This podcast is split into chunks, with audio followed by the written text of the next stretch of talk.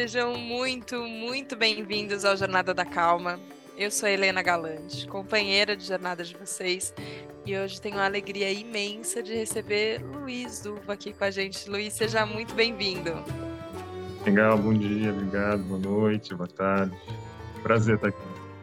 Prazer é todo meu, Luiz, porque eu vou dizer que o nosso encontro, que aconteceu de maneira inesperada para mim, foi uma das coisas mais transformadoras que aconteceu recentemente. Eu saí absolutamente mexida é, no, no, melhor sentido. É, explicando para todo mundo aqui, contextualizando. É, eu fui convidada para um evento, era um evento da ASICS, então um evento de esporte, mas que falava de calma também que era num espaço aqui em São Paulo que se chama Wake. E quando eu cheguei lá, a sessão de saúde healing foi conduzida pelo Luiz. E eu fiquei assim, ó, sabe quando você pega a sua cabeça e ela tá aqui rodando numa frequência absolutamente agitada com um milhão de coisas. E depois da sessão eu tava assim, flutuando de um outro jeito, que eu falei, nossa, isso aqui é presença, isso aqui é estado de, de vida, assim. É, e eu queria te perguntar como é que é. A gente vai ter que explicar para todo mundo aqui um pouco mais sobre sound healing, vamos entrar nos detalhes da sua história, mas eu queria te explicar sobre aquele encontro em específico, Luiz. Como é para você oferecer uma sessão? Também é transformador desse jeito para você? Ou, ou, enfim, é uma coisa que já é mais comum, já está já tá um pouco mais no trivial para você? Essa é uma pergunta que não tem, não tem resposta, porque não tem certo e errado, na verdade, assim, né? Para mim, particularmente, a sessão começa antes, né? Porque tem um período de preparação para aquilo lá, né? Então, assim, desde preparação com eu comigo mesmo, eu com na verdade, uma preparação para quando está lá não pensar, né? Porque e deixar o som fluir através de mim. Eu não estou fazendo nada, na real, eu sou só um facilitador ali do que está acontecendo, né?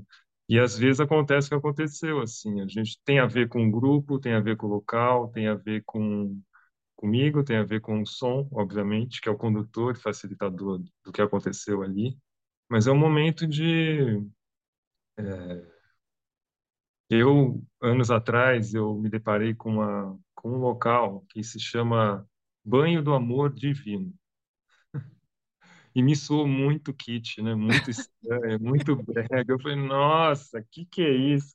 Eu não, não conseguia nem entender, né? A Divine Love Shower. E, na verdade, foi isso que aconteceu, né? A gente, quando, acabou, quando acabou aquela sessão, estava todo mundo nesse estado de é, ampliado mesmo, assim, mais próximo dessa calma e desse, talvez, desse silêncio que a gente tanto busca, que é o silêncio que a gente só encontra no interior mesmo, né? Que não existe fora da gente, né?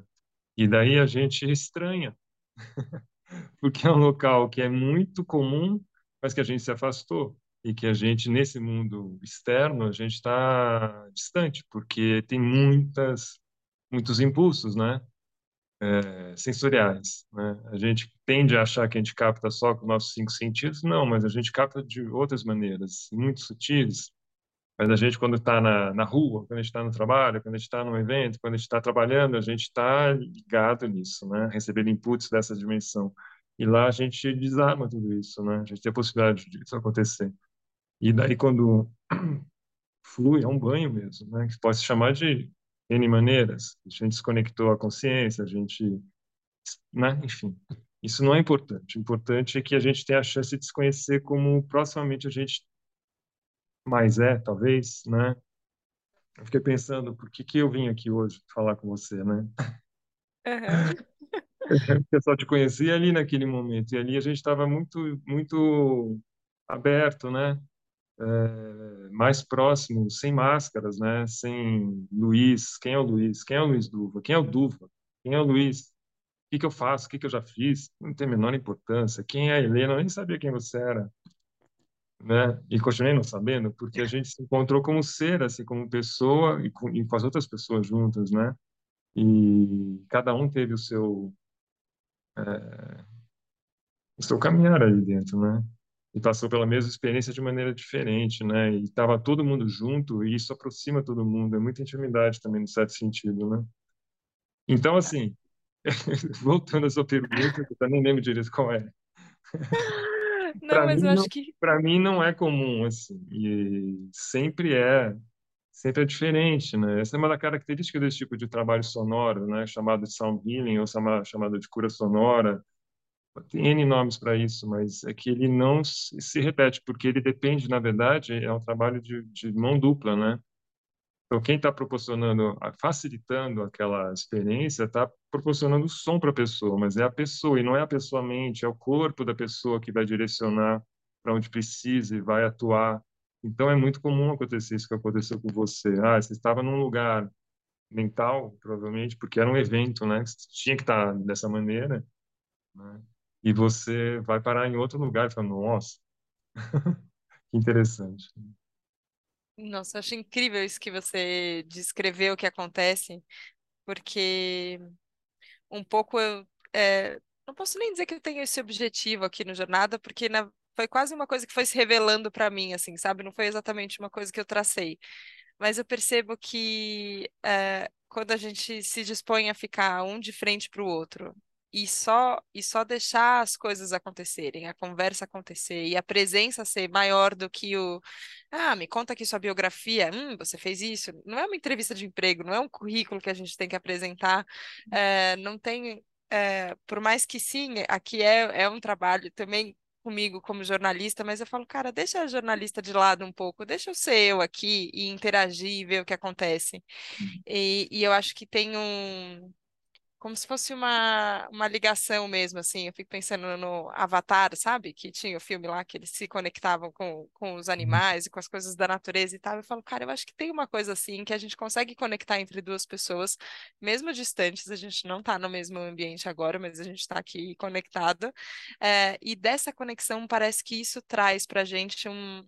é, uma coisa que é divina mesmo, assim, né? E que isso é, é muito bom, assim. E, mas eu fiquei feliz de saber que, primeiro, que, que pode ser comum, porque deveria ser comum a gente sentir isso, né? E viver nesse lugar menos mental e mais a gente, mais silencioso, mas ele é sempre transformador e sempre tem esse, esse impacto. Mas agora não vai ter jeito, Luiz. Vou ter que te perguntar sobre como você foi parar no banho de amor divino. É. O que que aconteceu? Porque eu penso, nossa senhora, quantas coisas tem que ter acontecido para você ir parar num lugar como esse? Olha, sem ser muito pessoal, porque é uma longa história, é, acho que foi um pouco de sorte na vida, né? Eu estava num momento que eu tinha passado por várias. Eu estava, poxa, estava num momento que eu estava muito, muito sof- na, na sofrência, vamos dizer assim. E mal ainda tinha noção que eu mesmo provocava o meu sofrimento, né?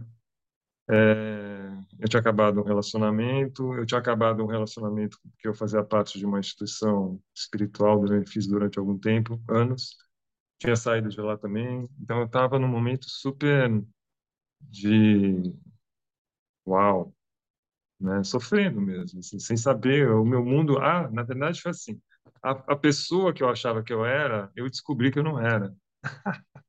Então a minha auto, aquela coisa da gente ter uma autoimagem foi o estilhaçamento da minha autoimagem. Era esse momento que eu estava. Aí eu fui fazer uma. Bom, já estava nesse caminho de, de autoconhecimento, né? Há alguns, há um bom tempo. E nesse momento eu fui fazer uma dieta na floresta amazônica, no Peru, uma dieta na linha vegetalista peruana, com uma xamã, e para poder ficar quieto, para poder, enfim, ver se eu, se eu entendi um pouco que para onde eu ia, o que estava acontecendo, né? E nessa, nessa, durante essa dieta, eu tive uma, uma intuição de rezar no Himalaia. E eu, agradeci, falei, ótimo, deixa aí, né?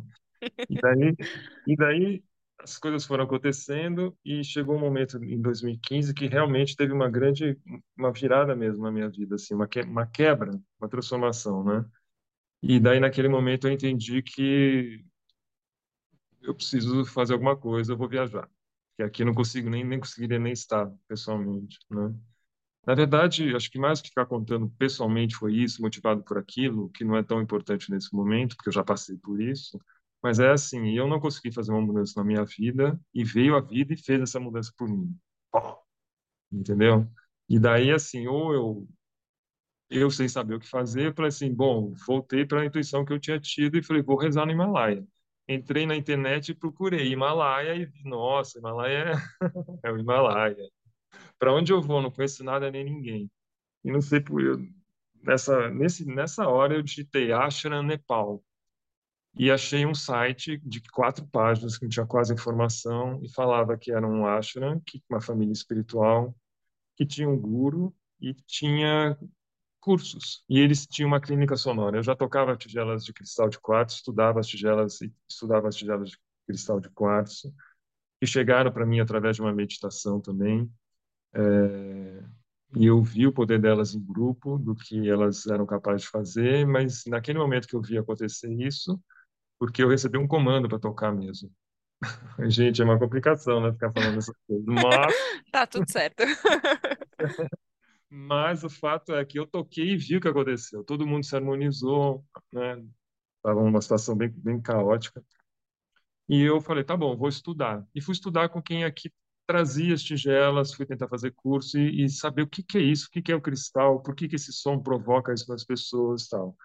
É, e daí, pessoalmente, eu passando por esse momento de transformação, eu resolvi ir para o Nepal, achei esse lugar que eles têm uma clínica de cura sonora, trabalhando com as tigelas de metal. E eles tinham lá também um curso de desenvolvimento de consciência. Eu vim até então estudando psicanálise de uma maneira completamente não ortodoxa e fazendo terapia em. Falei, ah, vou lá, vou ficar lá um mês, se for uma picaretagem eu saio, não fico mais, mas, poxa, vamos lá, né? E cheguei lá, encontrei. Puxa. Eu tinha todos os preconceitos do mundo contra tudo que eu fui lá encontrar. Então, contra, por exemplo, um guru, eu tinha todos os preconceitos. Eu vinha de um grupo espiritual que que falava muito mal disso tudo e era uma coisa muito fechada em si mesmo. E, na verdade, foi incrível. E antes de ir para lá, eu descobri, eu li na internet um texto que falava as quatro coisas para você saber se o guru é, um, é falso ou se é uma pessoa real, né? Então, assim, é, desde como ele lida com dinheiro, como ele, se ele faz o que ele fala, como ele lida com dinheiro, como ele devolve para a sociedade as coisas que ele recebe, coisas assim. E eu fui vendo, desconfiadérrimo, não sei o quê. E lá é um lugar que, assim, você... Bom, eu cheguei, fiquei na casa de uma família em Katmandu. Uma semana depois, eu fui mandado para um ashram, 450 quilômetros na divisa da Índia, perto de Darjeeling. E o guru não é um guru que dá satsang, não é uma, uma sanga grande. Ele trabalha como se fosse é, uma mistura de pai espiritual com, uma, com um médico, né, com um terapeuta, com um filósofo. Então ele vai te falar, ele vai sentar com você e vai conversar a respeito do vai no seu repertório. Eu estava lendo naquela época, relendo Gita e estava fazendo psicanálise. Então ele sentava comigo, eu tive a sorte de, e ele não fica nos lugares, então você não encontra. E eu tive a sorte de passar com ele 33 dias nesse ashram. E todo dia à noite ele chegava e sentava comigo, conversava dos meus sonhos. E um dia ele falou assim: Luiz, mas por que, que você está assim, triste? Daí eu contei nessa questão pessoal, ele riu, ele teve uma gargalhada, falou, é só isso? Quer dizer, o que era para mim a maior coisa do mundo, assim, era uma coisa tão ínfima e tão pequena, assim, e foi de um... E daí foi ali que eu encontrei, né? E daí foi ali também que eu encontrei as tigelas de metal. E eu estava com muito isso, falei, quero as tigelas. E ele tocava para mim, e ele falava assim, todo dia de manhã ele fazia no, no quartinho, numa, numa casinha que era uma cabaninha, ele fazia um puja, ele, ele pediu para eu ficar meditando do lado de fora, porque era uma casinha muito pequenininha, e ele tocava as tigelas, e ele falava, ele falava assim, Luiz, eu não sei tocar. eu sei, mas eu não sei tocar. Quem toca é meu irmão. O irmão dele é, o, é um mestre de sauna, realmente. É... Mas o guru, o guru sabe tudo e tudo de todas as. Ai, gente, não vou entrar nesses detalhes, né? Uhum. Mas assim. Mas, e daí ele ia tocando as frequências, os sons, e eu ia tendo mirações, ia tendo visões, assim, nas, nas meditações, e conversava com ele. E daí um dia ele falou assim, eu, falei, ah, eu, eu perguntei, eu gostaria muito de aprender, né? Ele falou assim, você não precisa aprender, você já sabe tocar. E isso era uma certeza que eu tinha interior a mim. Desde a primeira vez que eu vi o primeiro, a primeira tigela de cristal, eu falei assim, não sei por que isso é tão uh, confortável, é tão comum, é, é como se fosse uma parte minha, né? É, e daí foi, foi eu rebelde, você não acha que eu fiquei santinho logo de cara, né? Impossível. Passou um mês, eu virei para ele e falei assim, bom, tá bom, Guru, eu quero ficar mais um mês, ah, para ficar um mês lá eu paguei X, mil dólares. E aí eu Uhum. falei, tá bom, eu quero, eu quero ficar mais tempo. Quanto vai custar agora? Ele olhou para mim e falou assim, Luiz, agora não vai custar mais nada, você é da família. Essa coisa de dinheiro é de vocês, europeus, você é brasileiro, não sei como é lá, mas aqui não falta nada, aqui tem comida, tem lugar para morar, tem comida, Ué, fica aqui, é família. Você é da família agora. E eu desconfiadé, falei, não é possível. Não é possível, esse negócio não é possível. Bom, tem um milhão de histórias sobre isso. Eu tenho até um, eu tenho um site que tem uma parte sonora falando de som e lá tem essa, essa viagem, a primeira viagem detalhada. Tem todos esses detalhes e tal. Mas o fato é que daí eu saí de lá, eu, eu passei na clínica sonora deles e eu tive a chance de encontrar o mestre sonoro da família, porque ele mora na Austrália, ele estava lá, ele estava fazendo um retiro de dois anos sem tocar tigela, só para poder se limpar para voltar a tocar. E ele estava atendendo uma pessoa que tinha ido da Europa para se cuidar com ele, fisicamente, né? E ele me deu uma aula de duas horas e falou: você não precisa, vai tocar. E me deu o set, porque na verdade eles escolheram o meu set através do, do meu é, do meu mapa astrológico védico, né? E também do conhecimento que eles tiveram lá de mim durante esse o mês que eu passei. E eu recebi um set que é um set curador. São sete tigelas, mas não são tigelas que tem nota do ré, mi, fá, sol, si, elas não são não estão ligadas aos chakras, não tem esse tipo de pensamento. Lá as tigelas sonoras, que eu chamo de sonoras, são as tigelas de metal do Himalaia, elas são entendidas como medicinas, né, que tocam a alma, né? Então, e daí a minha orientação que o Chaitanya Tree, que é esse mestre, falou assim, passe um mês com cada tigela, tocando só uma tigela com um bastão, depois mais um mês com outro bastão, até que você, a tigela, a sua energia esteja nas tigelas. Isso é muito importante. Daí eu comecei a entender as tigelas, elas são isso, elas são como bobinas. Você está girando elas, você está tá botando energia, né? de repente ela faz assim, tuf, abre que nem uma flor.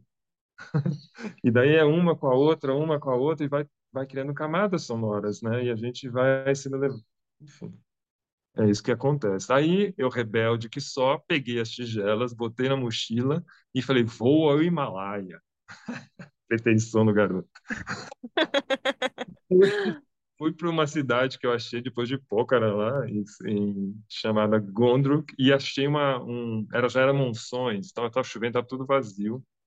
E eu fiquei sozinho num lugar chamado Pequeno Paraíso. Um, é um hotelzinho na montanha que tem 10 quartos. Fiquei sozinho com o dono lá e fiquei três, duas semanas tocando as tigelas para mim, o dia inteiro. Estudando as tigelas, estudando as tigelas, estudando as tigelas.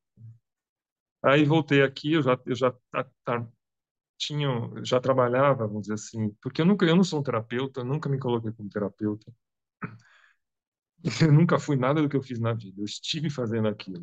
Né? Então, a, a, isso é importante, assim, porque eu voltei para cá e toquei muitas tigelas. Fazem oito anos que as tigelas são na minha vida. Eu toquei muito, atendi muitas pessoas, toquei para muitos grupos.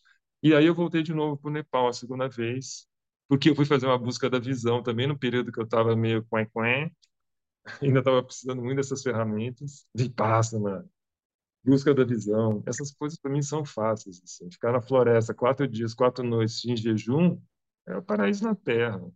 Mas eu fui encontrar um guru que fala assim: não faz nada e não tem expectativa. Isso para mim é a coisa mais insuportável do planeta. Como não faz nada e não tem expectativa? Se estou aqui, enfim. Uhum. Cada um encontra o que precisa, né? Aí eu estava na busca da visão no quarto dia, estava lá no momento de meditação onde de noite, de olho aberto, era dia, já estava nesse estado. muito, muito divertido. É muito divertido. Enfim, mas a gente está aqui, né? Aqui na matéria, a grande missão é estar aqui na matéria. Estamos aqui na matéria, né? E daí me veio isso. Você precisa ser guiado. Eu falei assim, ah, eu sei, tá bom. Vou voltar para o Nepal. Aí voltei para o Nepal, depois de duas semanas lá em Katmandu, encontrei o Guru, então foi rápido esse primeiro encontro, e falei para ele, Guru, eu vim aqui porque eu, eu quero realmente ser seu estudante, chame como quiser, estudante, discípulo, eu não estou interessado nisso. E eu quero aprender. Ele olhou para mim, não falou nada. Aquele segundo encontro com o guru, os gurus são sempre assim, né? Beleza, né? Eu não quero, ele falou assim, no primeiro já tinha me avisado, não quero ter discípulos. É muita responsabilidade, eu sou responsável pelo cidadão até ele se iluminar, seja quantas encarnações seja. Pelo amor de Deus, tudo que eu não quero é discípulo. Uhum. Aí, bom, fui lá e falei assim, ó, eu, vim, eu gostaria de aprender, de me aprofundar nas tigelas. Ele olhou para mim e falou assim, Luiz, as tigelas são uma pedra do seu caminho, você entende? Eu falei, vim até aqui para ouvir uma coisa que eu já sabia. Eu, entendo. Então, as tigelas, hoje em dia, para mim, eu entendo como é uma, é uma tecnologia. Sim, eu tenho essa tecnologia disponível para poder usar, mas eu não sou tigeleiro. Eu não sou sound healing. Não vou ser. Meu caminho é outro. Né? E isso é muito. Eu acho, eu acho bonito, entendeu? Poder desconstruir e não ter o personagem, porque a gente vive num mundo de personagens, né? A gente vive num mundo instagramável, onde tudo está à venda. É como andar num shopping, né? Então parece que eu para estar lá eu tenho que estar tá vendendo alguma coisa. Parece que para eu vir aqui eu falei assim, gente, eu não tenho nada para vender. Ainda bem que não é assim nossa conversa. Porque, nossa, ousada, eu fiquei pensando, ousada, Helena, me convidar, porque, gente, Vamos ter dois views, desculpa aí, eu, você, talvez não tem importância, porque é um encontro, né? Mas enfim, então esse foi meu caminho com as tigelas e, e, e ela e as tigelas me limparam, sabe? Passei anos tocando e eu me limpando, porque elas têm essa função, realmente, elas limpam nosso corpo físico, nossa mente, elas vão nos levando para um é como acertar as coisas, uma gaveta, sabe? Você vai arrumando, você vai botando uma luz cada vez mais próxima, vai vendo que tem um negócio lá escondido e você vai limpando. E é interessante porque durante muito tempo eu tinha uma pretensão. Porque eu recebi, pois na época eu tocava de de cristal, uma vez a gente estava tocando em grupo, várias tinha umas 10 pessoas tocando de várias tigelas, e daí teve uma hora que tocou três tigelas juntas e me veio assim, chave de harmonização global do ser humano. Aí eu fui e falei, para, para, quais são as notas que estão tocando? E passei muitas e muitas sessões experimentando aquelas notas no computador, porque não tinha as três tigelas, e com as três tigelas, e assim, é tipo, toca aquelas três notas, é um blackout. Realmente, o ser humano é harmonizado de um jeito, puf. E numa dessas que eu estava lá sem fazer nada, todo mundo lá no Ashram, que tinha três pessoas, né, porque é um lugar pequeno, e eu sem fazer Luiz, não faz nada. Ah, meu Deus, naquele lugar, paraíso na terra, não fazendo nada. Nada, não pode andar, nada, é nada, tá bom. Onde eu estou sentado na cadeirinha, assim, vendo, e, e lá as, a, o tempo, o clima muda muito rápido, porque são montanhas, então, assim, aí o guru falava assim, é, que nem, que nem, só, que nem a mente, mano, muda rapidamente, pá, pá, pá, pá, pá, e é bem isso, né? Aí eu estava sentado lá, me veio assim, existe uma chave para você é, esqueci o nome da chave, mas é uma chave que você, uma, uma nota teórica, você toca, só pode tocar uma vez na vida da pessoa para abrir o coração da pessoa. E eu falei, uau, qual é? Se vira, mano. Boa sorte. Ninguém, boa sorte, ninguém vai te dar nada, entendeu? E daí eu passei muitos anos procurando e procurando estudar e procurando mestre para me ensinar mais e levando um não atrás do outro não não não não não não não não não até que eu entendi que não. Não. Não tem isso não é isso. Não é um trabalho de que você vai ah, qual é o seu problema? Meu problema é estou com uma dor sei lá alguma coisa entendeu? Ah, vou tocar nota X para ansiedade. Ah, 432,3 Hz para ansiedade. Não, Não. Ao mesmo tempo, e daí abre-se para a beleza, né, da coisa da poesia, da arte, da, sabe, do mistério. É um mistério. Por que que aquele dia que a gente estava lá na Wake aconteceu o que aconteceu? É um mistério. Se eu quiser tocar de novo as mesmas notas, eu não vou nem saber, porque eu nem lembro. Entendeu? E daí, assim, tem a ver comigo, com você, com as outras 14 pessoas que estavam lá, entendeu? Com aquele momento, e é assim mesmo. E esse, essa é a beleza desse trabalho. Agora, é um trabalho de sutilezas, né? Que nem eu trabalho com as cores, com as luzes, com, as, com a cor. que é mais sutil ainda, mais sutil, mais sutil. E a gente está acostumado a querer resultados imediatos, né? Então, assim, tomar um remédio para tirar o sintoma, não vai trabalhar a causa, mas ufa, agora eu continuo como eu sou. Mas, enfim, então a minha história com as tigelas são essas. É muito maravilhosa, Luiz, assim, porque tem um, é, uma abertura que eu sinto que você foi desenvolvendo, né? É, e, e eu fico olhando isso e falando, eu, eu quero isso para mim. Eu quero é, desenvolver essa capacidade de abertura para deixar a vida me transformar também, né? Porque eu acho que é isso que, que você falou lá no começo, né? Do, tipo, a, a mudança que eu não fiz, a vida foi lá e, e falou, bora, é, é por aqui que, que vai. Essa, essa capacidade que eu acho que é sutil, mas às vezes é chacoalha a gente ali também, de entender para onde a gente tem que ir. Beleza, eu, eu, é, eu tô num caminho, eu sinto que todo mundo tá num caminho, e eu sempre penso isso assim, ó, quem dá play num podcast que se chama Jornada da Calma, alguma coisa tá querendo que tenha a ver com, com tudo isso daqui que a gente tá falando. E eu fico pensando nisso da jornada, né? Tá bom, a gente tá indo, a gente tá fazendo, mas como é, dar o próximo passo sem partir desse lugar de falta, de eu tenho que fazer alguma coisa? porque eu percebi isso, eu percebi recente, assim, ó, mais de 200 semanas conversando sempre e aprendendo toda semana, e enfim, anos de, de dedicação também ao caminho do autoconhecimento, é, eu andei percebendo recentemente, assim, ó, que tinha uma ansiedade em mim de, de resolver alguma coisa, como se eu tivesse que. é, A palavra é bem essa, assim, resolução, sabe? Como se tivesse um problema que tivesse que ser resolvido. E aí eu fico entendendo que eu acho que talvez esteja mais nesse lugar do mistério que você que você falou, que na verdade a gente tem tem muita coisa para limpar, tem muita coisa para tirar, mas tem só uma coisa para para viver, né? Assim, que, que já tem a gente aqui. E quando você conta de um guru que de repente ri do que a gente acha que é mais grave na nossa vida, e a pessoa dá uma gargalhada na nossa cara, eu falo, tá, tem um caminho que ele é um caminho de alegria, talvez. E eu saí alegre da sessão. Eu fiquei pensando nisso, assim, sabe? Eh, não sei se. Não sei nem se dá para explicar, ou se é melhor a gente manter no não explicável, mas queria te ouvir um pouquinho sobre isso, assim, sabe?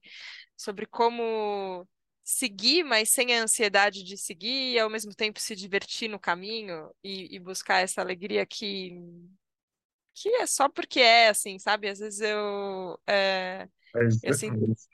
Não é?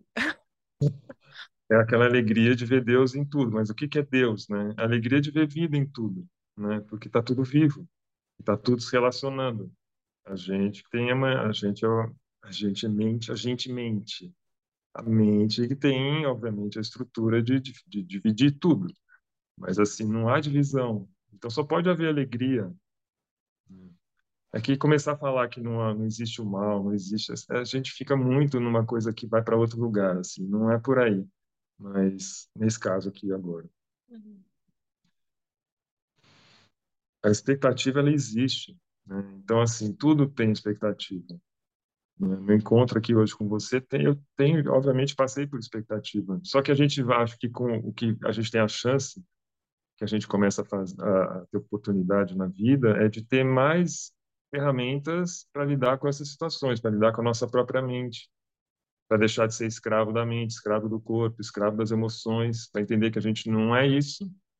E se a gente não é isso, o que que a gente é, né? E sem muita pretensão, sabe? Sem sem querer botar rótulo. Ah, isso é Advaita Vedanta. Ah, isso é Vedanta. Isso é não sei o quê. Gente, não precisa disso tudo. Porque, na verdade, é o que a gente está escrito em vários lugares, são vários caminhos que vão levar para o mesmo lugar. Se todo mundo está falando isso há 10 mil anos, é uma baita autoilusão, é mesmo.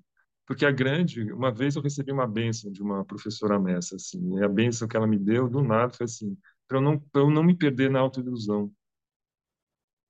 Esse é, para mim, assim, eu tenho isso, assim, eu- diariamente eu saio e rezo para isso, sabe, para me dar clareza, para eu não me perder na autoilusão. Porque tudo, tudo é ilusão da gente. A gente mesmo provoca a ilusão e se perde nela. Então, toda essa expectativa, ah, vou dar um passo nesse sentido na minha carreira profissional que vai me levar a outra coisa, outra coisa.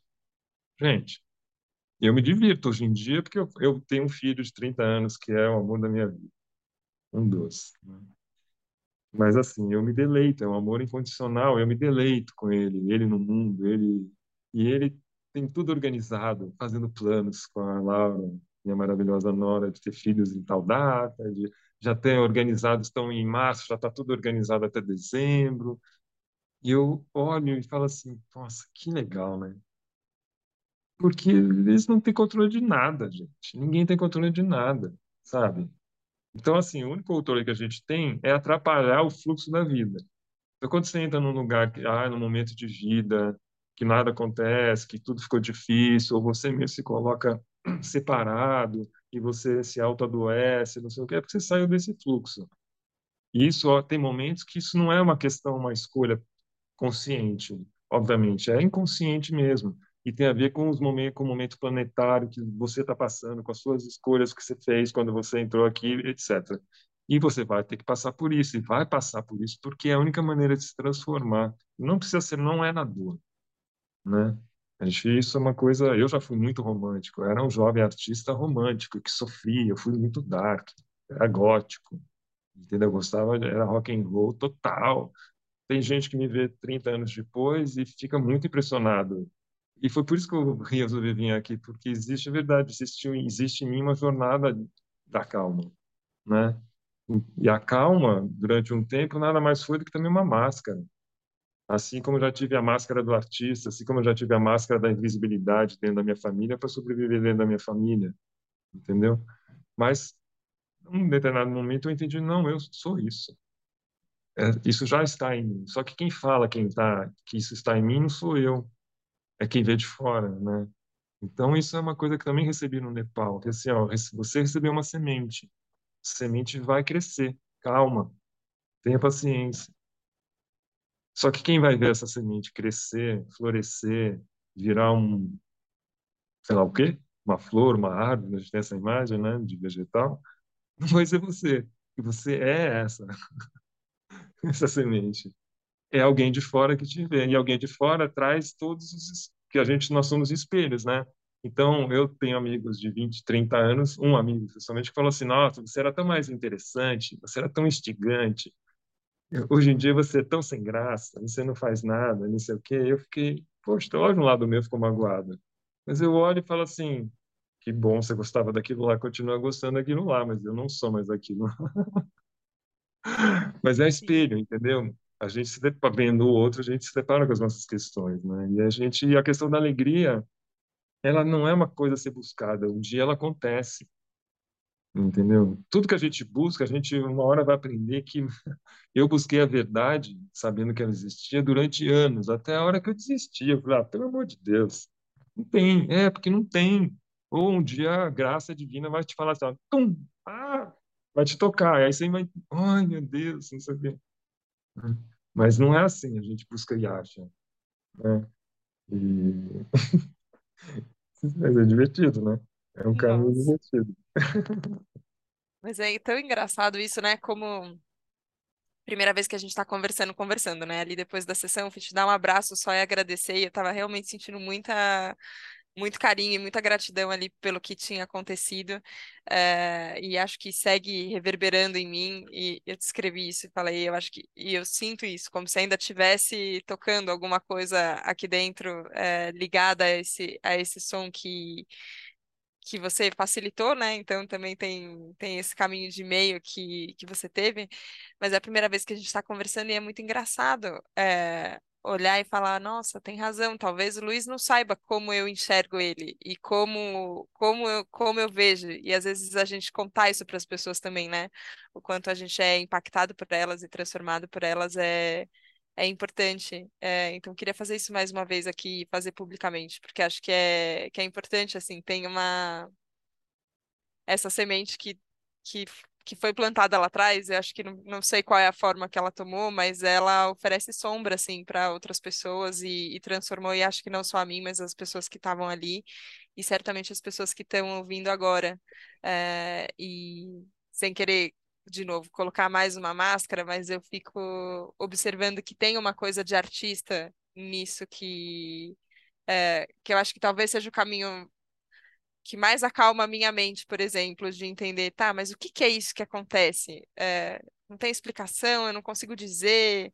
Tem horas que eu fico aqui, parece que eu tô falando um milhão de coisas. Será que quem tá ouvindo tem alguma ideia do que, que eu tô falando? Que é uma coisa que não, não sei se a palavra tá dando conta, mas quando eu penso assim, falar, tem arte acontecendo aqui, tem, é, e a gente pode se colocar nesse lugar de artista, que para mim tem a ver com isso, assim, é, é mais do que a técnica, do que a performance, do que, que vai acontecer. É só um, é só um deixar acontecer e ser, e ser vivo. E eu tenho tenho tentado um pouco isso, meio, meio timidamente, assim, porque eu acho fica parecendo pretencioso da minha parte falar, ah, eu quero viver a vida como um artista. É, mas no fim eu, eu fico pensando assim, falando, cara, mas tem, tem uma coisa que, que quando a gente vai para o caminho da arte inspira na gente de, de bom. É, você ainda pinta hoje, Luiz? Como, como tá a sua relação com as artes plásticas, visuais, também, além do som? Eu Hoje em dia faço desenhos coloridos. Eu, na verdade, eu, eu, eu sempre trabalhei com vídeo, né? Usando o vídeo como ferramenta de expressão artística. Passei fazendo isso 25 anos, então eu passei pelo, ou seja, fazendo vídeos monocanais, você chama assim narra- narrativas com questionamento de linguagem. Depois eu fui para as videoinstalações, que era a- já um questionamento de tirar a imagem do suporte fazer ela fazer parte do espaço, e depois fui para as performances audiovisuais, na qual juntava todas as coisas e era tudo ao vivo. Aí comecei a usar a luz também nos trabalhos, mas eu nunca me senti artista. E eu nunca fui um artista profissional. E eu não tenho o menor interesse nisso. Nunca. Eu sempre fiz os trabalhos de, de vídeo, vamos dizer assim, os trabalhos de arte, né, né, que usava o vídeo como ferramenta, como meio e suporte, porque eu tinha uma sensação que ou eu fazia ou eu morreria. Era uma coisa que eu tinha que tirar de dentro de mim aquilo que existia, porque me fazia era muita angústia e muito sofrimento. Eu nem sabia o que era. Eu fazia os trabalhos, me davam um alívio tremendo, só que passava seis meses, aquilo voltava. Então eu comecei a entender que, bom, tudo bem, aqui é um remédio que vai tratar do sintoma, mas não da causa. Eu preciso entender o que que é isso e fui me conhecer. Conforme eu fui, fui assim, durante anos, eu passei falando que meu trabalho tratava da transcendência. Um belo dia, uma, uma pessoa próxima falou assim: Mas o que que é transcendência para você? Eu falei: Não sei, não sei, mas eu sinto que é da transcendência. Tanto que as minhas instalações, as videoinstalações, como é que elas vinham? Eu recebia um comissionamento, um tema, às vezes, ou um comissionamento de um cliente ou de uma instituição, de um museu, era SESC e tal. E para mim vinha imediatamente a imagem. E eu, aí depois era o trabalho de eu manter o conceito e traduzir aquela imagem na matéria. É, tem gente que faz isso recebendo inário, tem gente que faz, né, de vários artistas que fazem, sempre foi isso para mim. E daí o trabalho começou a, a ir para uma outra, um outro local. Daí eu tive contato com a ayahuasca e fui transcender semanalmente durante anos. E fui e aquilo mexeu completamente no meu trabalho. Mas até naquela época as pessoas que eu fazia parte desse desse universo de videoarte, vamos dizer assim, que é um nicho dentro das artes visuais, eles exigiam de mim, tinha uma cobrança que eu continuasse fazendo as mesmas coisas, porque eu era bem sucedido. Acho que até hoje isso tem uma certa referência do, de coisas que eu fiz dentro desse universo. E para mim não fazia mais o menor sentido. Eu falei assim, não, eu escolho a luz, eu escolho ser feliz, eu não quero mais trabalhar nesse, nessa vibração que eu trabalhava. E daí isso causou um, uf, e assim, eu não tinha mais aquilo de me curar fazendo o trabalho, porque eu já estava me curando. Então, os trabalhos deixaram de ser o meu umbigo e começaram a ser realmente trabalhos universais, trabalhos de arte. Eu lembro de uma instalação que eu fiz em 2005, chamado enfim, uma instalação X. A hora que eu entrei no trabalho, a instalação montada, meia hora antes de abrir a exposição, eu entrei para ver se estava tudo bem. Eu estava sozinho ali naquele ambiente escuro, com as imagens, com as telas. E eu olhei aquilo e falei: quem fez isso? Nossa, quem fez esse trabalho? Não era meu. Era um trabalho, era um trabalho de arte universal, realmente, porque estava ali todas as minhas questões. Eu tinha feito tudo tecnicamente, porque realmente eu sempre fiz tudo, mas eu olhei aquilo e falei, não, não, não sei, não. E dali eu entendi, ali mudou. entendeu? Também. Então, e daí assim, então eu nunca tive uma produção artística de fazer de ateliê, de produção. Eu sempre fui mais espaçado. Assim. Bom, enfim, daí minha vida nos últimos cinco anos, sete anos, mudou completamente de novo. Eu fechei todos os ciclos profissionais e falei, bom, e agora o que eu vou fazer da vida? Não sei o que eu vou fazer da vida. E daí eu fui, eu tenho que viver também, né, etc.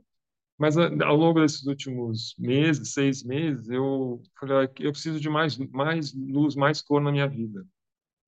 Aí eu falei, ah, vou fazer desenhos coloridos. Aí voltei. Eu nunca não sou pintor, nunca fiz desenho nada, mas eu falei, ah, minha proposta é fazer um desenho por dia. É um desenho consciente, então não tem tema, não tem nada, o que me importa é a cor. E eu vou colocar no Instagram, porque eu tinha saído de todas as redes, porque eu estava eu tava muito com esse pensamento de as redes são cosméticos, entendeu? Eu não tenho, não faço amizade, não tenho nada, eu não tenho nada para não é, não me interessa esse meio. Mas tem a história do eu que eu me interessei pelo talvez vender esses desenhos coloridos via NFT. Beleza. Aí comecei a fazer e comecei a botar no Instagram. Então assim, eu tenho feito uma prática diária de fazer um desenho colorido sem ter a menor pretensão de nada a única pessoa que tentou comprar via NFT foi um americano que tentou me dar um golpe. Era um golpe, porque o Instagram é cheio de golpista e é muito divertido. divertido, não, mas você ficar atento, você se diverte com isso. É, mas então hoje em dia eu tenho feito isso. E o que eu tenho feito é me dedicado ao som, à luz, a esses desenhos e a uma montanha que eu encontrei na vida. Então, assim, é, o meu caminho é realmente ficar nessa montanha. Eu acabei de passar uma semana acampado sozinho lá nessa montanha e foi tipo é, é difícil até é difícil explicar porque assim a natureza ela é tão farta, tão exuberante, tão disponível, sabe assim e te trata com tanto carinho, sabe? E e a maneira como eu cheguei nesse local, tem, tudo tem história. É uma, é uma história linda mesmo, assim. Eu tive muita sorte. Ah, e é Krishna, porque na segunda vez que eu fui para o Nepal, eu rebelde, porque o guru falava assim, você que fala, você vem para o Nepal ficar três meses, vai embora, vai para tua casa, não vai para a Índia, que é do lado, não vai para nenhum lugar, não vai fazer curso de reiki, curso daqui, não faz nada, porque aqui você recebeu uma semente, vai cuidar dela. Eu, rebelde, fui antes para a Índia. para não evitar. É, já que eu não posso, depois eu vou antes. E aí eu ia para a Índia e falei, vai para onde? Não sei, não conheço ninguém. O que, que eu vou fazer? Ah, não sei. Daí fui fazer meu mapa védico. Um amigo indicou o, o Lila, que é ótimo. E o Lila cuidou de um ashram em Vrindavan durante 16 anos, muitos anos. E falou, vai para lá, fica lá uma semana, dez dias. E eu comecei minha viagem é, por Vrindavan, por Vrindavan, que é a cidade de Krishna, né? E daí eu fui sem saber absolutamente nada, fiquei lá dez dias, depois fui para outros lugares, sempre numa linha devocional. E fui entender isso quando eu fui para o Nepal. E na segunda conversa que eu tive com o Guru, porque eu tive a primeira conversa, depois, só dois meses e meio depois, tive a outra conversa. E daí nessa conversa eu falei para ele, Guru, quem é a mãe divina? Porque eu sempre escutava falar de uma mãe divina de Darjeeling, que na verdade era uma é ela é viva, uma senhora que quem é a mãe divina? Não sei, que, que o guru conhecia. Daí eu perguntei para ele, ele falou assim, ele riu e falou assim, ah, Luiz, achei que você não fosse perguntar. Porque eu não pergunto, né? Porque, tipo, né? Aí ele falou assim, você não quer conhecer ela? Nunca ninguém tinha ido lá. Uma, uma, uma irmã da Sanga tinha ido, mas só. Eu falei, uai, Claro, ele falou assim, é porque sua viagem começou devocional na Índia e vai acabar devocional agora lá. Vamos lá. Aí eu viajei com ele para o Ashram, e eles, com ele, a mulher dele, os dois filhos. Aí fui junto com a família dele para Darjeeling, ele foi criado em Darjeeling. E foi criar, a Mãe Divina fica na rua que ele estudou. Então ele saía da escola e ia para lá, ele foi criado lá também com ela. E ela é uma senhora que, assim, como dizer, que se realizou, né?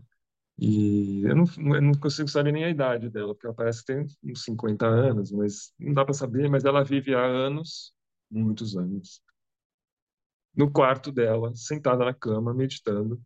Aos pés dela tem, tinha um garoto de 15 anos que canta, parece um anjo aos pés dela.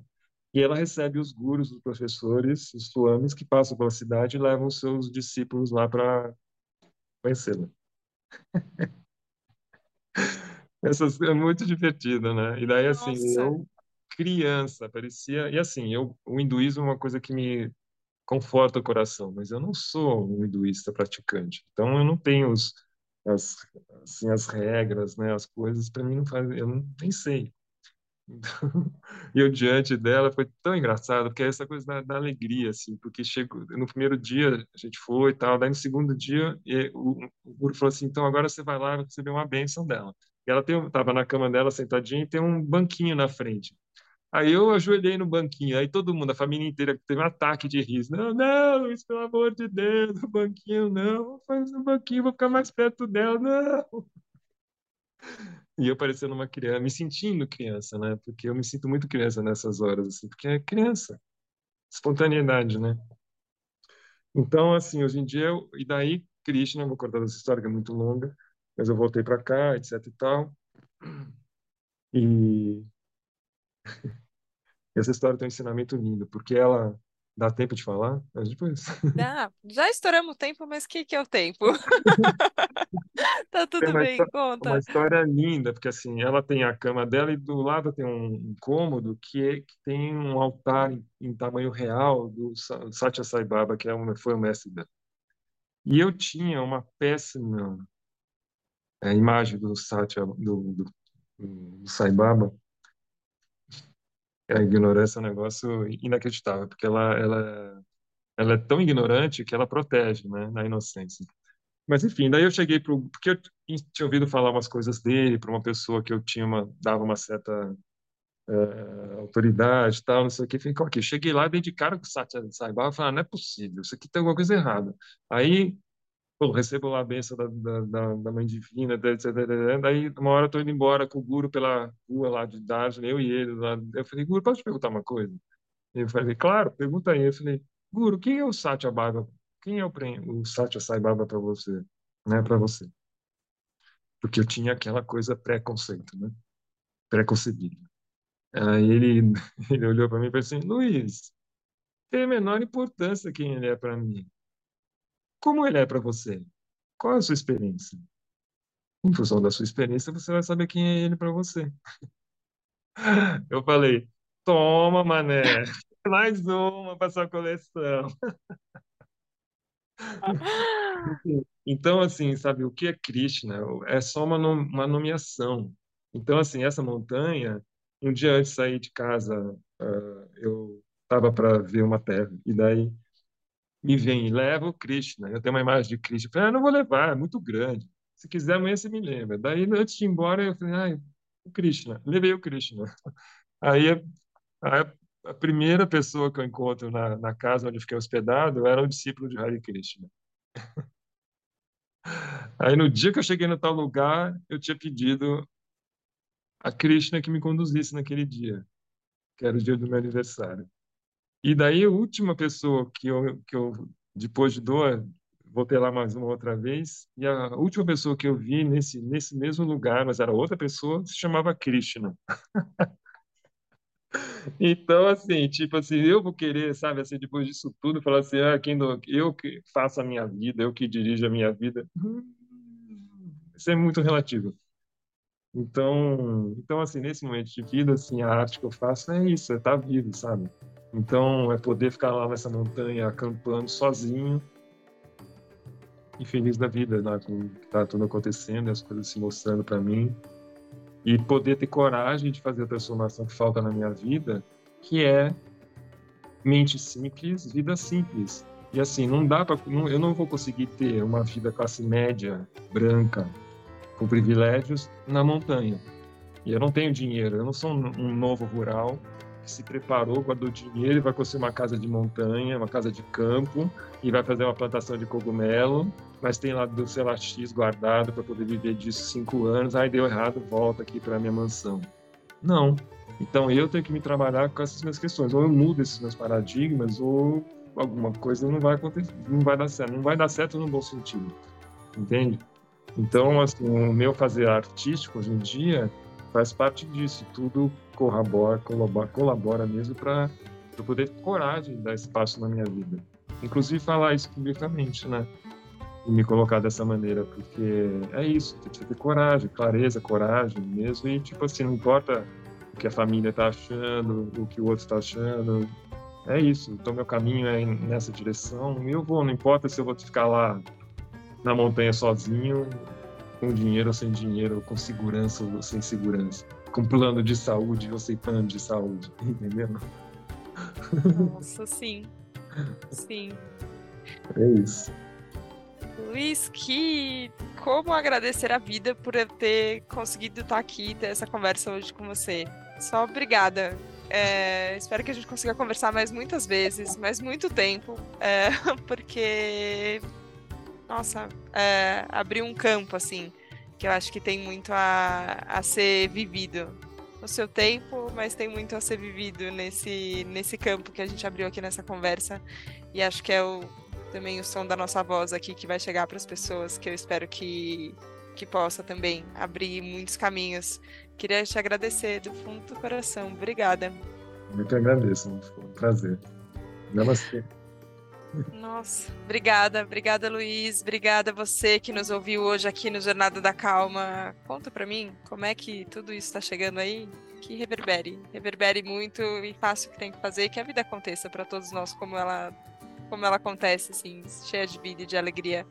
Obrigada pela confiança, obrigada pela abertura e a gente se vê na próxima segunda, no próximo Jornada da Calma. Um beijo, tchau, tchau.